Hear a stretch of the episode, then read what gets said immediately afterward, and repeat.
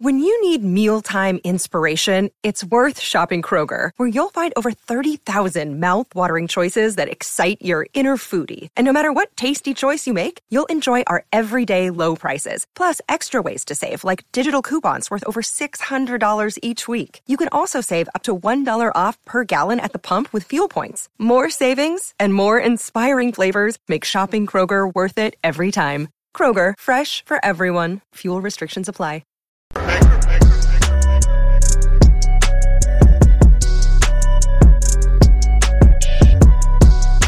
I'm back. Rodrance for the Black and White Network. If you're new to the channel, make sure you hit that subscribe button. And as always, thank you guys for watching. Well, as we know, when it comes to Donald Trump and Hollywood, we've seen Trump derangement syndrome from a plethora of actors. I like that word.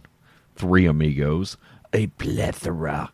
A plethora of actors in Hollywood, of course, that suffer from a world class case of Trump derangement syndrome. And of course, some of those actors, uh, Mark Ruffalo, let's see who else, Bette Midler, everybody on The View. And now we have Groundhog Day star Andie MacDowell, who blames Donald Trump's victory and all men for her developing panic attacks while on the set of movies, I guess. Wow, these people are really fragile. It's uh I I can't help but feel like my bullshit meter goes off when I read things like this. Like I just can't imagine somebody being so triggered by uh, an elected official to the point that they have actual breakdowns behind the scenes or or in their personal life I mean, look, I can't stand what's going on in the country right now, but uh, life does have to go on day to day in my own life, you know. Um, it's crazy to me the fragileness. I mean, the, the patheticness. Uh, where are these? Where is the mental and physical fortitude from these people? It's it's pretty shocking, really. I I don't know. Actress Andie MacDowell reportedly collapsed while on the set of an unspecified project in 2016 after realizing she was the only woman in the midst of a sea of men. okay. In what she describes as, quote, a panic attack. MacDowell says she was gripped by fear with the sudden realization that she was the only woman around. Wow, hate all men. Gotcha. She couldn't handle it. Quote, I was getting ready to shoot something, and I turn around, and it's like a room full of men. All right. Like a sea of men. It flashed on something that was personal for me, and I dropped to my knees. I'm not going there. The actress first mentioned the incident in an interview with Marie Claire in early May. She said her episode was compounded by remarks made by recently elected President Donald Trump.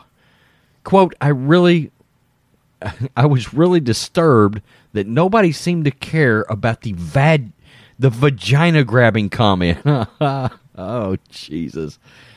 I had re- gotten really sad. I went to do my do a job, a day's work, and I had my very first panic attack. She remembers going into a nearby restroom to compose herself, telling herself to quote Get your shit together. How about you get your life together? How about you seek therapy? MacDowell did not mention anyone who was on the set at the time and didn't specify what production she was filming. She was involved in three projects released in 2017, including Love After Love, Only the Brave, and Christmas Inheritance. Um, and for full disclosure, I've never heard of any of the three of those movies. In fact, if I'm being real, just absolutely real. The last thing I do remember seeing her in was Groundhog Day. And I mean, that's been 30 years ago at this point. I mean, I know she's been in movies and things like that, but did anybody know that Andie MacDowell was still relevant or still active in, mo- in, in TV shows and movie making? I mean, I'm sure she was, but uh, out of the mainstream much, I guess. Um, man, it is unbelievable the virtue signaling and the fragileness from these actors when it comes to Donald Trump. Somehow she connected Trump to a room full of men, and then that gave her a panic attack. I mean, how many production sets do you think she has been on where really and truly, if she turned around, there'd be a bunch of dudes in there? But because Donald Trump had just gotten elected, now we're going off the deep end. Now we are going off the deep end.